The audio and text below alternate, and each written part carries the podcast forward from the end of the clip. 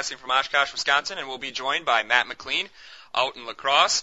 And we're getting near the end of the preseason. We had the third preseason game, which we've been told is the most important test of the preseason, is kind of the closest you'll get to a regular season simulation uh, before the actual season begins. Also have some roster moves to talk about, and we are going to talk some fantasy football, as Matt and I just had a draft in our league, and I'm sure many of you have had drafts in your league uh, in recent weeks. So we're going to talk about some of the sleepers and surprises and some other things you might be able to expect during the upcoming fantasy football season. Uh, so with that, let's bring in Matt McLean out in La Crosse. And uh, Matt, Let's get right into this third preseason game. Uh, my song choice was a little bit indicative of my feeling for the game. Uh, obviously, it's good to see them actually win a preseason game. But as my song choice shows, my impressions were uh, a little bit guarded. I thought I saw some good things, but at the same time, uh, certainly some things that concerned me. Uh, how was uh, your impression? Yeah, and I can say coming into this game, I don't think I've ever been more anxious and worried coming into a preseason game. It didn't it didn't have the regular season feel to it, but you know, it just it actually felt like it mattered, which a lot of these usually don't. But after how bad they looked the first two weeks, it, it was really nice to see a little bit more. Um, obviously, the offense looked great to start the game and and did their job when they were in there. Rodgers looked great. But like you said, you know, it was awesome to see a win like that to, you know, handle their opponents basically. But there's still a lot of things that scare me to death with this team. Uh, which which we'll get more into in a little bit more. But I mean, mainly the backup offensive line when Graham Harrell was in there would, continues to be atrocious. Yeah, I mentioned on Twitter during the game uh, last week. Aaron Rodgers had made a remark that he felt Graham Harrell wasn't getting opportunities to prove how good he was because of the lack of effort coming from his teammates, and I thought that was kind of ridiculous. Uh, but then during the Bengals game, uh, I started to kind of believe that that line of thinking because it looked like he was he had no opportunity to do anything out there, especially the last two or three drives. And I think even McCarthy realized it, leaving him out there into the fourth quarter when he wanted to play B.J. Coleman just to see if they could get anything going. And then I believe he was sacked again on another third down without, you know, hardly any time to do anything. So, did you think uh, Graham Harrell was a victim of his teammates? Well, it's it's kind of hard to tell. I mean, obviously, if he's getting pounded constantly, it's it's really hard to judge. I still think he hasn't looked good enough. There's been plays where he's had time, and maybe he's you know feeling a little skittish from getting hit so often back there. But he has he still in my mind hasn't been good enough. But again, it, it's hard to judge completely fairly considering how bad the line has been. Mm-hmm. So you know, I'm not sure if there's still going to be you know, or even if they have been looking around. I know McCarthy said that he's seen improvement, and I know we kind of are having a hard time seeing it just with how bad he's been playing, but apparently they've seen things they liked. Mm-hmm. So to me, it kind of sounds like they'll be hanging on to him as the second stringer, but I, guess I haven't heard anything else different. That's kind of how I feel too. I'm sure they'll evaluate their options uh, after this next week, and especially before the first regular season game. But uh, I don't know. I know we had this conversation last week, so we don't need to go into detail with that. But you're you're playing with fire a little bit, I think, with Graham Harrell as your your only option uh, if something would go wrong with Aaron Rodgers. And even I think we talked about worst case scenario more last week, but just think of 2010. Uh, I know they lost that game, but but imagine if you have a situation where you do need to win one game to to win a, a playoff spot or to win the division or to get a first round bye.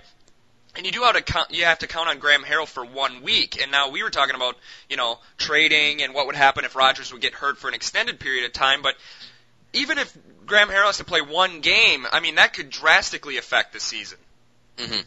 Yeah, and it, it, just from the looks of it so far, it, it might be different with the you know the better offensive line, which we've discussed here. But it just it doesn't seem like he'd be able to do much of anything with this offense. Obviously, he'd have a ton of weapons around him to throw to, so uh, you got to imagine he'd look a little bit better. But it, it's hard to imagine with you know our defense not really being able to carry its own weight here the last year and probably again this year. Mm-hmm. How is a guy like Graham Harrell going to come in and you know carry the offense enough to to win a game if he has to play? Yeah, you'd have to you'd have to get luckily unlucky, I guess. You'd have to have Rodgers get hurt against a, a very specific opponent, be it maybe Minnesota at home or or or somebody like that, maybe yeah. Indianapolis, Jacksonville.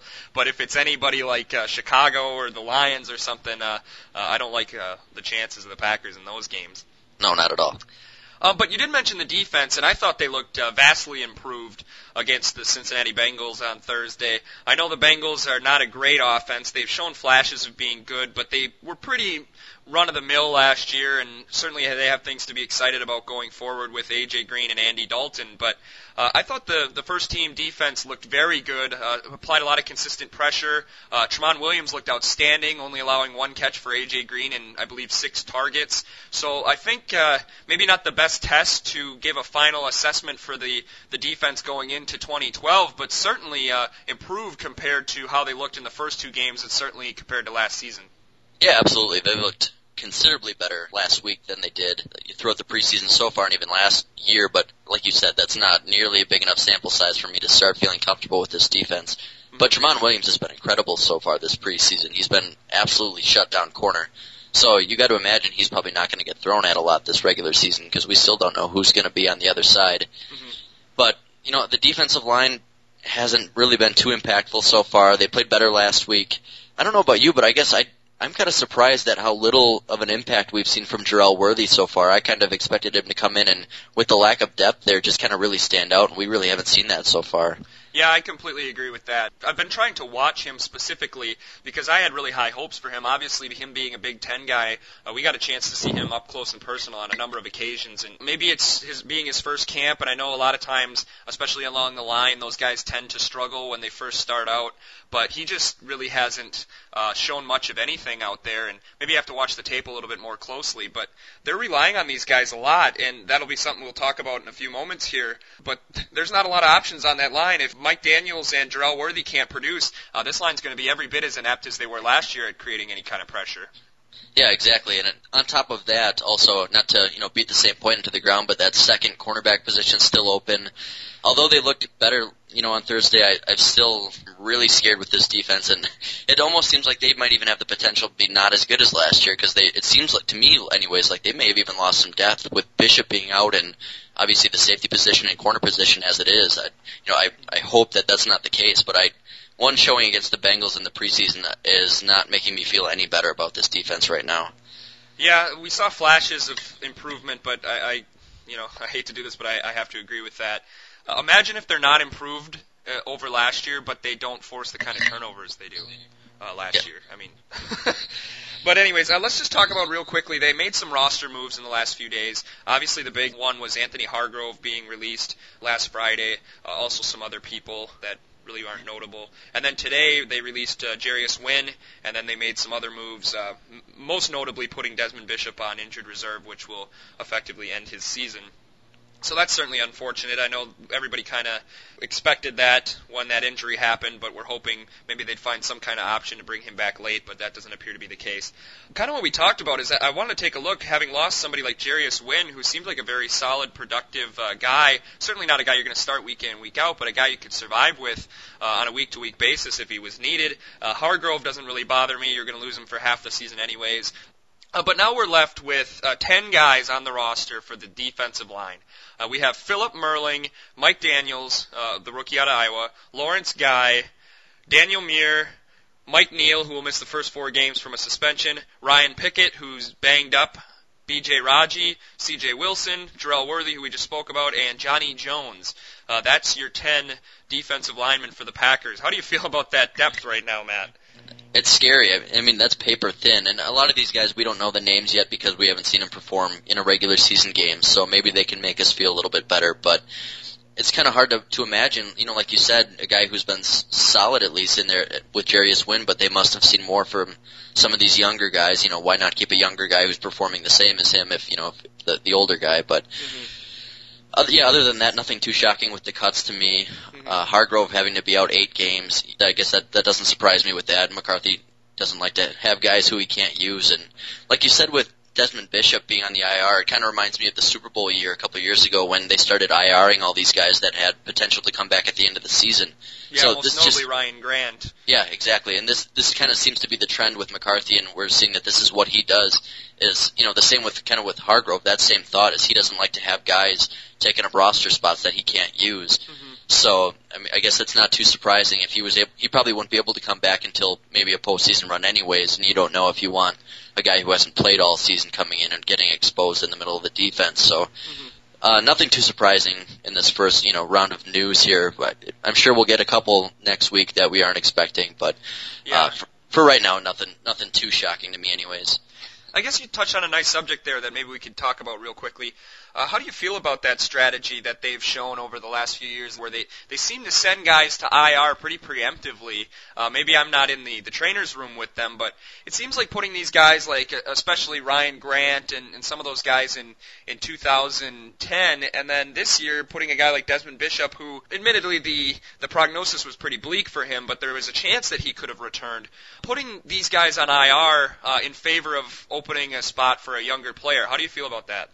I guess I won't second guess it. I I personally feel like the the 52 man roster needs to be expanded as is. Mm-hmm. Um, and that there should be more roster spots on teams for players, but it, it's so thin right now. And you see teams like the Patriots using guys on offense play defense, kind of a thing, mm-hmm. and it's you know just scraping for players to suit up every week just to fill needs. And so I guess I, I personally don't have a problem with it. I, I remember in 2010 I was a little frustrated that Grant could have been back, and you know maybe Finley would have had a chance to play towards the end of the year, but couldn't, mm-hmm. and a couple of other guys that season. But I, I got to admit, I mean McCarthy knows what he's doing. He's proven that so far. I, I guess I don't have a problem with it. It would be nice to have a guy like Bishop back at the end of the season, but again, what are you going to do for the first 16 weeks of the year, or maybe even more if he can't come back? Mm-hmm. So I guess I don't have a problem with it personally. For me, I, I don't know. I, I understand what they're doing with it. You don't want a roster spot that you can't work with at all. But a lot of times when you're IRing guys like Desmond Bishop or Ryan Grant, it's like, are you really going to get that big of a contribution from some of these other guys that you're keeping instead? And, and that's kind of the thing. And maybe it's more of an emergency that they're doing it for, that they need that roster spot. But couldn't you do that once that situation arose? I just feel like some of these guys that they want to keep around instead, um, when they IR these guys, just I, I, it doesn't seem worth it to me, to be quite honest with you. Uh, I can I can see where you're coming from, but I, I guess I still kind of stand with what I what I thought is that you need that roster spot. It's just so slim, you know, the amount of players that you can suit up and have on the roster that everyone is extremely valuable, and most teams use nearly every guy that they have suited up during the course of the game, other than maybe some backup offensive linemen who obviously you need for emergency purposes anyways. So I guess I'm going to disagree with you there. I just think that you have to have these roster spots available just for when you need to bring guys up. Okay, yeah. So um, definitely uh, some some different ways to go about it there, and I don't know if maybe there's a right or a wrong way, but so far uh, Ted Thompson's seemed to always uh, make the right move more often than the, the wrong move. So maybe I'll just let him do his thing and uh, hope he does it uh, as well as he has in the past. Um, I guess let's move on to, to the big thing that I kind of wanted to talk about, which was the first team offense. And I know you praised them pretty highly uh, in your quick little intro there. What did you feel, I guess, uh, more in depth now about the first team offense's performance against Cincinnati? Well, obviously the thing that I think stood out to everybody was it was nice to see Cedric Benson suited up, ran hard. Obviously he's going to have a little bit of extra motivation against Cincinnati, but you hope to see that throughout the regular season too. I would imagine you would. I mean, his legs are going to be fresh. He's not going to be getting a ton of carries, so that was nice to see. You know, just somebody running hard and breaking through tackles. Uh, was great. And obviously, the receivers look good. Randall Cobb looked good. Jordy Nelson looked great again.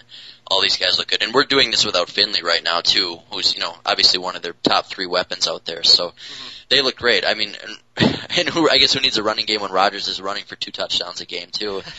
doing it all himself. But and he looked fantastic out there. It was great to see him get out of the pocket, but still keep it safe and slide when he had to, and go into the corner of the end zone when he was trying to score rather than get run over. But I honestly, everything looked pretty good to me. Uh, there wasn't really any glaring weaknesses that stood out with the first team, in my opinion. Okay, yeah, I think I agree with the overall sentiment there. I thought they looked a lot better.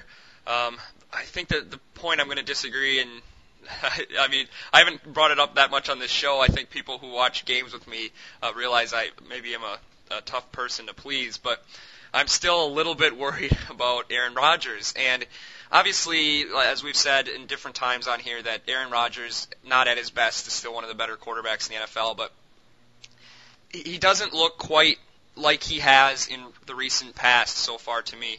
And I know he had two rushing touchdowns and they had some really good drives and I think the first team offense put up 17 points out there, which is good against the playoff team in their building. Uh, granted, I don't think a lot of the Cincinnati Bengals fans knew they had a game that night, but he, he's still just. I don't think he's connected on a deep pass other than that Jordy Nelson tough catch that he made against the Cleveland Browns. He just seems so off on so many things. And I know that was their first game with Jennings. They haven't had Jermichael Finley yet.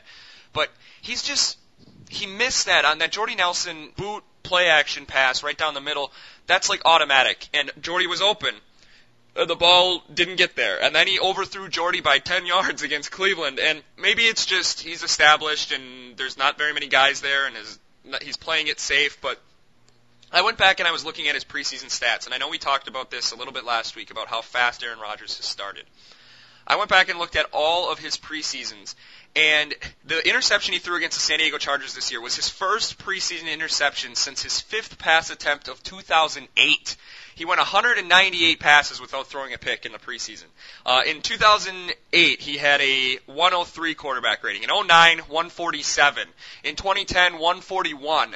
Last year, 130. This year, his quarterback rating is 53.8, which is 0.2 lower than his 2005 quarterback rating was. Uh, statistically, is from a completion percentage standpoint and uh, from a quarterback rating standpoint, he was better in 2005 as a rookie than he's been in the preseason this year. And I know you're not supposed to put too much into a preseason number, but this, to me, this is the equivalent of if you're taking your practice test for your SATs or your ACTs or something, and you take the practice test and you're used to get 90s and then you get a 80. You're not too worried. But this is the equivalent of him taking a practice test that he's used to getting 100 and now he's getting an F. I mean, it's just such drastically different than what we're used to seeing from Aaron Rodgers. And if you remember last year, he had two quarterback ratings below 97, and they lost decisively both times. So if Rodgers is not as good as he was last year, with a lot of the question marks on this team, this team might not come close to our expectations for them. Okay, and I can see where you're coming from. I guess personally, I'm I'm zero percent worried at this point with him being able to just turn on the switch for the regular season. I I think it's just because we've seen him so consistent throughout his career so far that I'm I'm not worried at all. But I I know what you're saying. He's had a couple of bad misses, which he normally never has, um, including the one last week here. And that interception that he have, had was just awful. Mm-hmm. But you know, I again, it's the preseason. I know you like to see him play better, and it, it's kind of it is kind of weird that he hasn't played you know up to his normal standards so far. But I guess it it doesn't worry me at all at this point. The only thing that maybe worries me a little is that he hasn't had much time with Jennings and Finley so far in this preseason and, and off season. So that might be something to keep an eye on the first couple weeks is him getting accustomed to having those guys back on the field. Mm-hmm. But I think in terms of him, his accuracy, what he's going to do on offense, I, I'm not worried at all. I think it's going to be right where it's been, despite you know kind of the the lack in production so far here. And I hope you're right, and, and he's a very good player, so I, I don't think he's going to be as bad as he's been in the preseason. But just the fact that it's so drastically different really is starting to get me concerned. This isn't a guy who's used to going, you know, a 90 passer rating in the preseason. Now he's getting an 80. His average, including his 05, 06, and 07 preseasons, his quarterback rating for his career, 05 through 2011 in the preseason, is 113. He's at a 53.8 right now. His uh, completion percentage is less than 50% when his entire preseason career he averages almost 70% completion percentage. And maybe like you we we've said before, maybe he's just just trying to get some rapport with these guys who haven't played that much. But it's just so drastically different that I think it's a number that can't be completely ignored, which I feel it is being uh, right now amongst uh, people watching and covering the Packers. Okay, so that's our thoughts on the Week 3 preseason game for the Green Bay Packers. Uh, wrapping up the preseason this Thursday against the Kansas City Chiefs. So uh, hopefully we can beat the Kansas City Chiefs, and uh, Mike McCarthy probably would like to see it too, considering he is one in five in preseason finales uh, in his career as a head coach. So that's what we have to look forward to this Thursday at Lambeau Field, the final tune-up and the final opportunity for many of these guys to stay in the National Football League. Uh, let's talk about the rest of the goings on in the NFL this past week a little bit.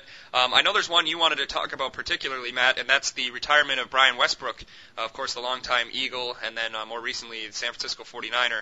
Uh, what were your thoughts, I guess, on the career of this guy who the Packers uh, certainly saw a lot of in the 2000s?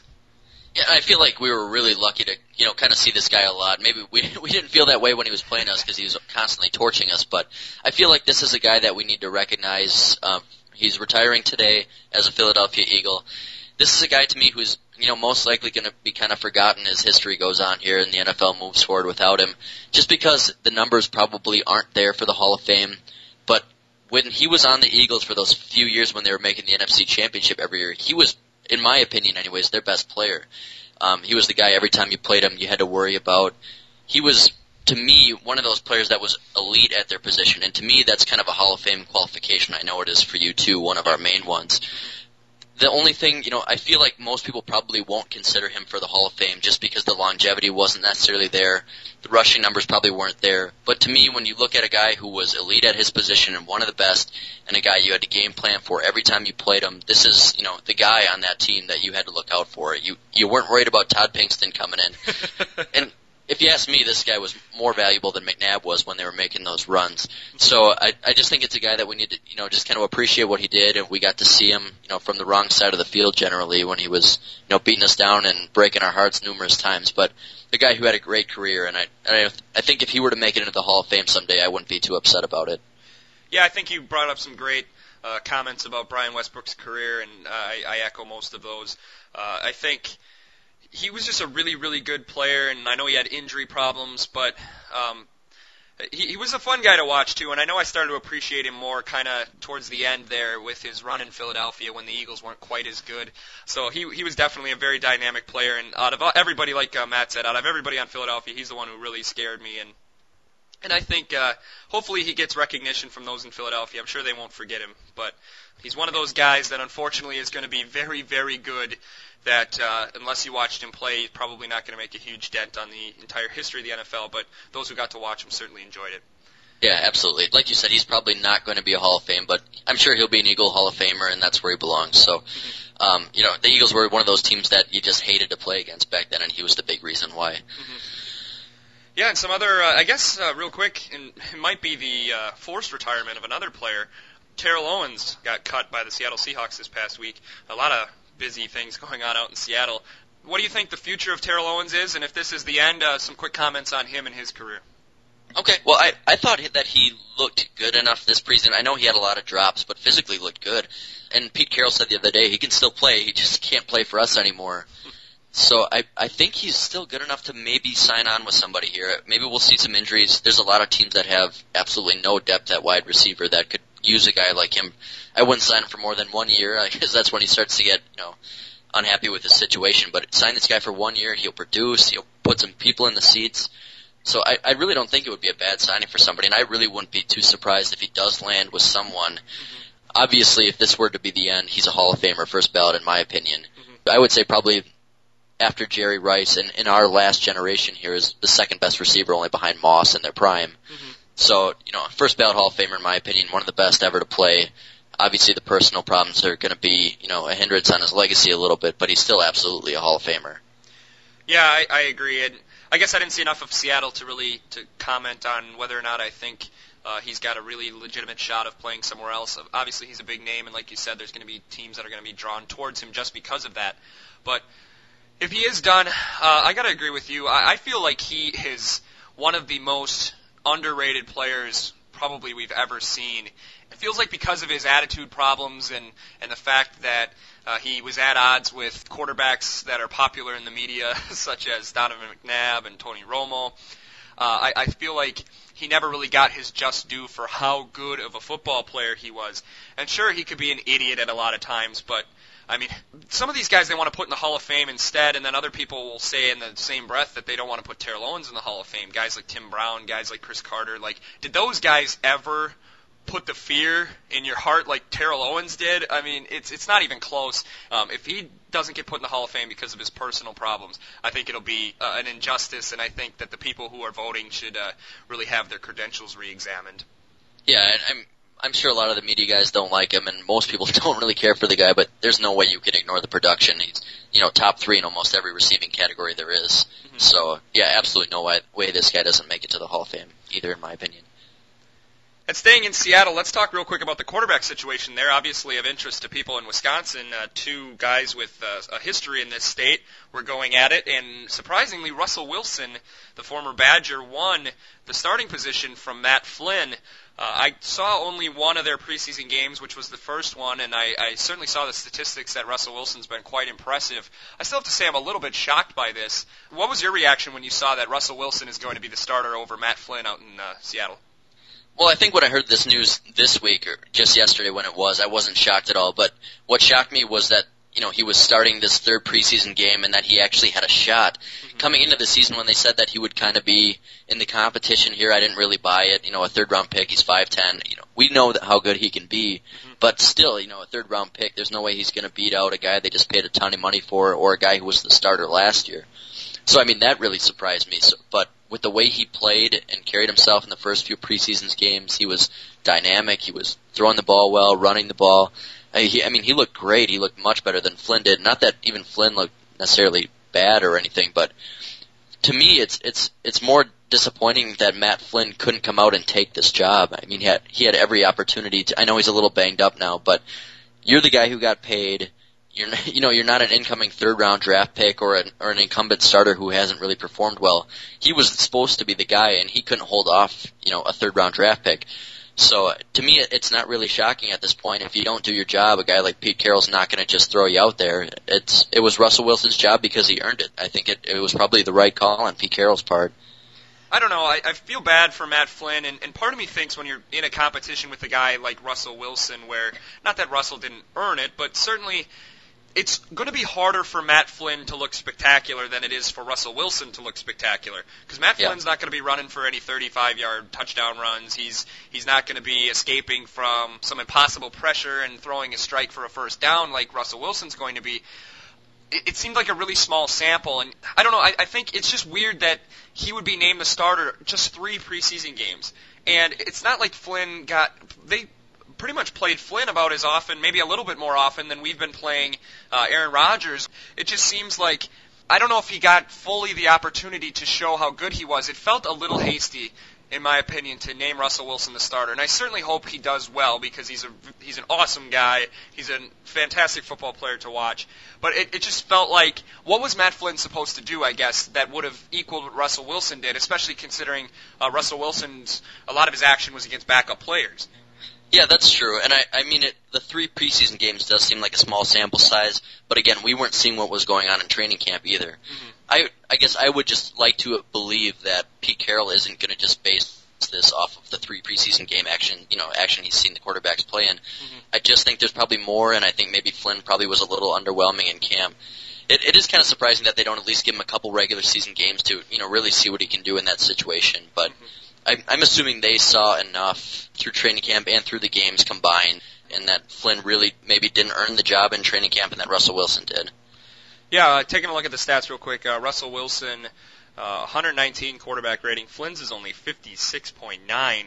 Um, 65% completion percentage, but his yards per attempt is pretty low. He had uh, one interception, no touchdowns. Russell Wilson had an interception and threw five touchdowns, but Matt Flynn only threw 26 pass attempts in the three preseason games. Uh, so that's that just seems really low for a guy you paid that much money to. Uh, that's half as many as Russell yeah. Wilson threw. So uh, oh. more power to you. I hope it's a really bad decision that you don't discover uh, was a bad decision until after Monday night in Week Three. Yeah, and I and you got to imagine Flynn will probably get a chance at some point this season, whether it's because of injury or just you know putting him in there. So he'll have a chance to prove himself. Yet I'm not too worried that he's you know going to be sitting on the bench now the rest of his career because of this. But uh, so I'm sure he'll get his chance again. Well, if he is going to sit on the bench for the rest of his career, he should come back to Green Bay because we could we could use him. yeah, no kidding. Maybe he'll just uh, they'll cut him real quick and we can just sign him back, and all of our problems are going to be solved. yeah, we can only hope. Okay, so that's a little bit of a wrap around the NFL for this uh, second to last week of the NFL preseason in 2012. Right after this, we're going to talk some fantasy football, and uh, Matt's going to give you some of his opinions on the upcoming fantasy season. We just had our draft the other day, and maybe we'll talk about that a little bit and some other things as well. So uh, stay tuned, everybody.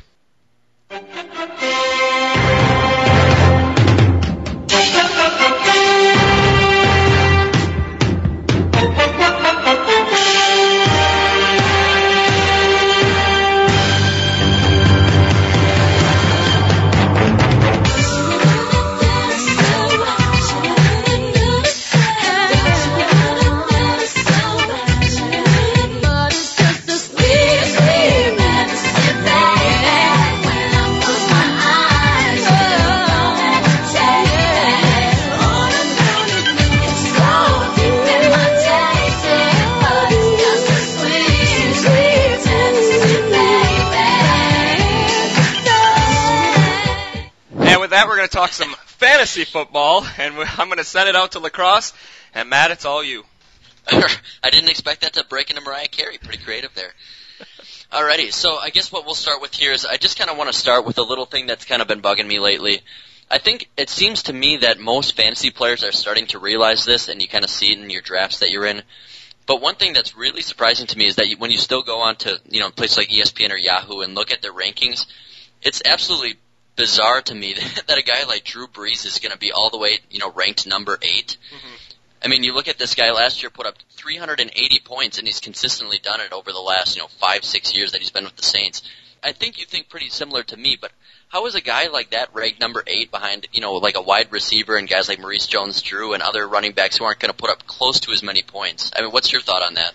I don't know. I think maybe it's because different leagues have inconsistent scoring for the quarterback is probably the only thing I could think of. But yeah, even if a quarterback's only getting you four points for a touchdown pass, I still how do you not pick a guy like Tom Brady or Drew Brees uh, ahead of a guy like Calvin Johnson or Ray Rice or something like that? I mean, even if it's four points to six points for a touchdown, you got to count that Drew Brees is probably going to have like twice as many uh, touchdown throws as a guy like Ray Rice is going to score. Uh, I, I really don't understand it at all. And even if you think a 100 yard rushing game for Ray Rice is a really good day, Drew Brees a 300 yard passing day. Well, I bet you he has more 300 pa- yard passing days than Ray Rice does. Oh so, yeah. I, so I guess I, I don't know. I, I feel maybe it's it's still kind of the myth that the running back does all, but I think that's becoming less and less, and the quarterbacks are just doing so much nowadays where that seems to be a very, very outdated opinion. I agree.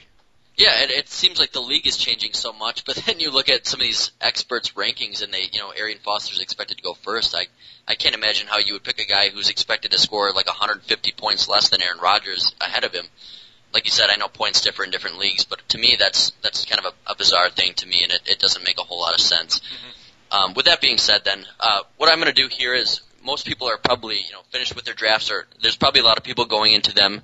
The lucky ones here going into their drafts maybe this week or this weekend that you know know who's all injured, who's holding out, who's playing. Probably the best situation here. So what I'll do is we'll kind of go through some of these players here, and, and you can kind of chime in too. But I just picked out a few people who I feel like are sleepers towards the top of the draft, as well as the middle draft, and then some real deep sleepers at the bottom of the draft here. So we had our draft already this weekend, and one of the guys that I, I believe you picked this guy, and we were talking about it at the time, but I think he's just going to have an absolute monster season, and that's Brandon Marshall for the Bears. And to me, this offense right now is is primed for him to just have completely ridiculous numbers. I don't think it's going to be quite like Calvin Johnson was last year because he's not quite that much of a deep threat, at least not to that level. But if, you, in my opinion, this guy could have you know 120 catches this year. I mean, he's done it the last few years where he just puts up over 100 catches every year, and he's done it basically since Cutler left Denver without any quarterback throwing him the ball. Mm-hmm. So I think he's primed. He's really their only weapon, you know, receiving the ball other than Forte out of the backfield, where he's going to get targeted so much, and he's going to get the ball thrown his way all the time, constantly throughout the game, deep short passes in the red zone. And I think this guy is just going to, you know, he's probably a third round, fourth round value pick, but I think he's just going to have, you know, by the end, time the season's done, some, you know, some huge numbers. Yeah, he and Cutler look pretty darn good uh, in their preseason game this past weekend as well. So I, I, I got to agree with you there. I actually got Jay Cutler. Uh, I didn't get Brandon Marshall. Oh, you didn't? Okay. Um, we'll we'll have to see with that. Uh, from a fantasy standpoint, uh, I think it's a, a very good pick. Hopefully, it doesn't quite pan out from the Packer fan standpoint. yeah, I, I have him on one of my teams, but I still obviously I'm one of those guys that still obviously likes to cheer for the Packers in front of their fantasy teams. I know there's a lot of people who are different, where they'll cheer for you know Adrian Peterson to score against the Packers when they play them. And I'm completely disagree with that, and that drives me nuts. But yeah, I sat on Christmas Day, sitting in front of the Christmas tree, and watched Aaron Rodgers completely destroy me in the championship game, and I was still pretty happy about it. Yeah. So yeah, I think Brandon Marshall is just going to have an insane year, and I could be wrong, and I hope I'm wrong, but I think he's just going to you know put up some crazy numbers. Some other guys that I put kind of in the same category, kind of expected to go a little less, and in the in the drafts that I've been in, haven't been going high at all. Uh, the first one is DeSean Jackson, and I know the numbers were down last year. I was an owner of him, and he was extremely frustrating to have. He's such a deep threat, a threat across the middle to take any time he touched the ball and, and take it to the house. For to have this guy as a third receiver option is, is huge. You pretty much can't get anybody that value that at this point in the draft, in my opinion, that DeSean Jackson's going to put up. And in the same lines with that, I think Jeremy Maclin, he's not a guy who I had noted here, but Jeremy Maclin is a guy who's always, if you get a chance to take him as a third, second receiver, he's always going to put up a ton of catches and a lot of touchdowns too. Mm-hmm. So those Eagles receivers. One thing that I heard had heard today was that the Redskins had released Chris Cooley. Mm-hmm. Um, and so that kind of changes things to me, and I'm glad I had picked Fred Davis before I heard this. That was one of the reasons I was hesitant because I figured he'd still be getting a lot of the balls and everything there. But with a young quarterback like RG3, and, and Fred Davis really is an underrated tight end, I think he could put up some monster numbers this year as well. And he generally has lasted till the end of the draft in, in every instance that I've seen, so I think a great pickup there. And another guy that I know that we were talking about this the other night, and you feel is too risky, and you know he's always hurting, but I think Adrian Peterson. Mm-hmm Adrian Peterson lasted, I think, until the fifth or sixth round in our draft. Yeah, I don't have it right in front of me, but yeah, he he lasted pretty long. I know that. Yeah, and this is a guy who was expected to play week one, and he's been one of the best running backs in the NFL. So even in my other league, I picked him with my second round pick. I think this is a guy who's, you know, great value, whether it's the second round, whether it's the sixth round, if you're lucky enough to take him uh, you know, he's got the chance of getting banged up, but I think that this is a guy that it's it's going to reward you if you take him because I I think he's going to come back and he's going to come back with a vengeance. He's on a bad team. He's going to get all the touches, and I think he's going to put up numbers like he has in the past. Yeah, that's a good point. They really have nothing else other than uh, Percy. Yeah. Okay, um, so let's move on here a little bit. So we'll go to the mid round, and I won't go too much into this one here because it goes along with Brandon Marshall. But I thought that Jay Cutler is a great option to um, take. You can pick running backs, receivers, tight ends early in the draft, and fall back on a guy like this. And I feel like he's going to put up some big numbers this year as well. He's got Brandon Marshall now. He's going to feel more comfortable. Forte is going to be back healthy. He put up pretty good numbers last year, and I feel like this is a guy that could be the next one to step into that big level where we saw like Stafford and Eli throw for you know 5,000 yards last year. Mm-hmm. I don't know if he'll get quite to that point, but I feel like he has the potential that maybe he could. Mm-hmm. Um, another one, RG3. We saw what Cam Newton did last year. So I mean, this guy's got similar talent. He's got the running ability. He's probably going to put up some pretty big numbers. So although you might not think of him having a, a lot of weapons around him, I feel like this is a guy that's going to put up a lot of points. Mm-hmm. Um, and one last one that I had here for the middle of the round is this guy's been lasting pretty late, and I know he's ranked pretty low, but he's a starting running back with a rookie quarterback, and that's Donald Brown, uh, starting running back. So I mean, he's going to get a lot of touches. He, he's a good pass catcher out of the backfield. If this is a guy that you can take as maybe your third or fourth running back, um, has the potential to come in and, and you maybe even fill in for a starting role for you throughout the year if you have some injuries or you know on bye weeks and situations. So. So you're saying that you think that I'm going to dominate our league, considering that two of your mid-round sleepers ended up on uh, on my team. Oh, you have Donald Brown too, don't you? Yeah. yeah. so maybe you know if you have some injuries at the top of your lineup there, you got some good backups there. Yeah. Well, my um, other running backs aren't all that great. I got uh, Ray Rice, and then uh, I think I took Cedric Benson really early. I wanted Packers on my team this year.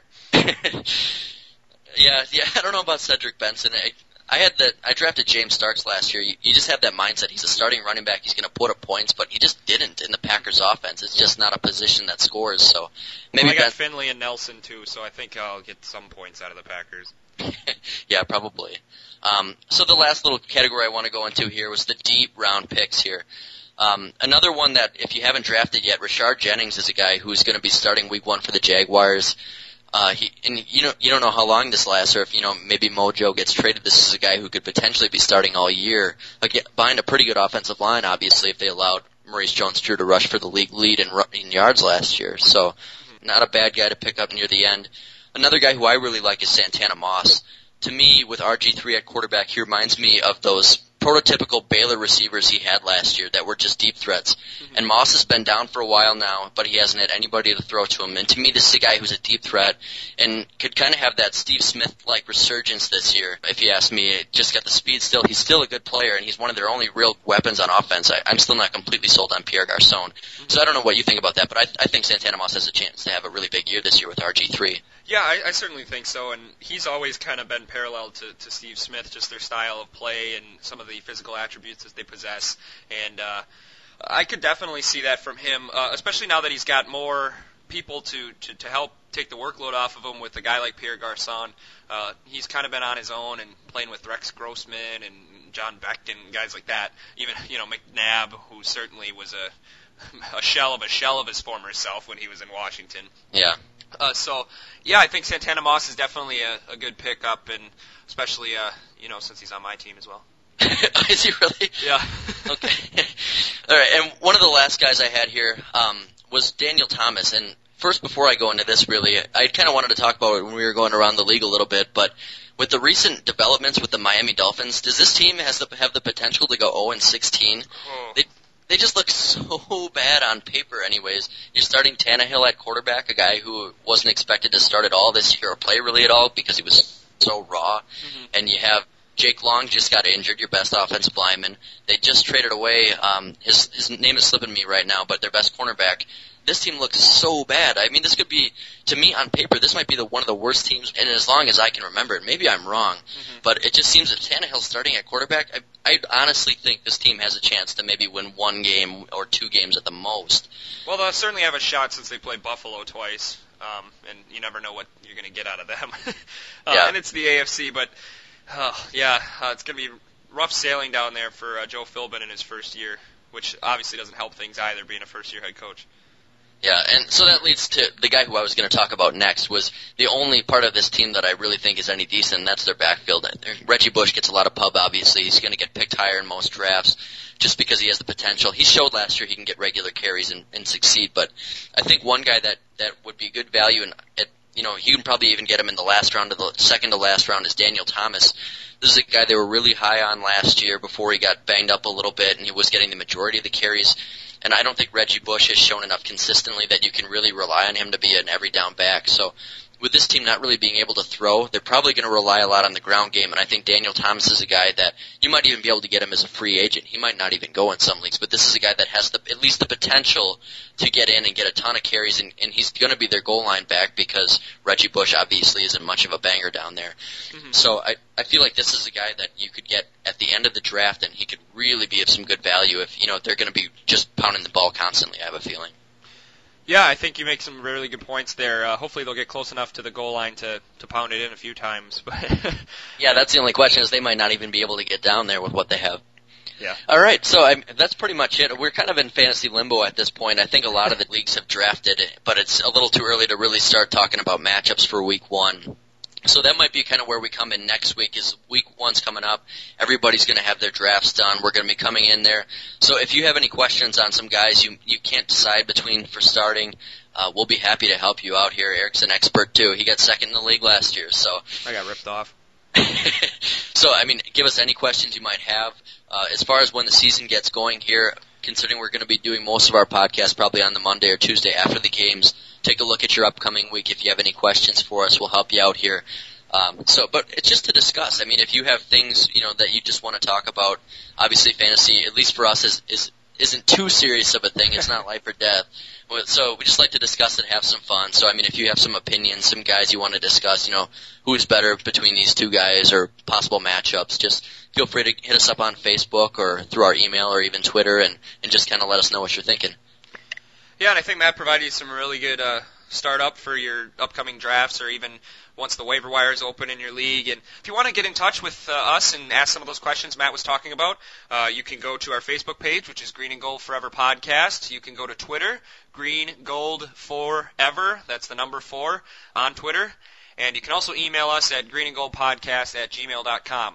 Uh, and also check out our YouTube page, which is also Green Gold Forever, uh, just like the Twitter handle, uh, where we have past segments. And we might be setting up uh, an account on a new website that will allow you to access our archives in one place. So uh, stay tuned for that as well, and hopefully uh, we'll be able to have more details on that next week. So the preseason is almost over, folks, and then we're moving on to Lambeau Field and the Green Bay Packers taking on the San Francisco 49ers. Matt and I will be there in person. We'll be pretty excited about that. But wherever you watch it, I'm sure you'll have a great time too. So it's just a little bit of ways now, uh, but we'll have one more tune-up podcast before the regular season next week. One last look at the preseason and a preview of the 2012 Green Bay Packers and hopefully their final 53 roster. So join us next week. Enjoy the last week of the preseason and get ready for the regular season. We'll see everybody.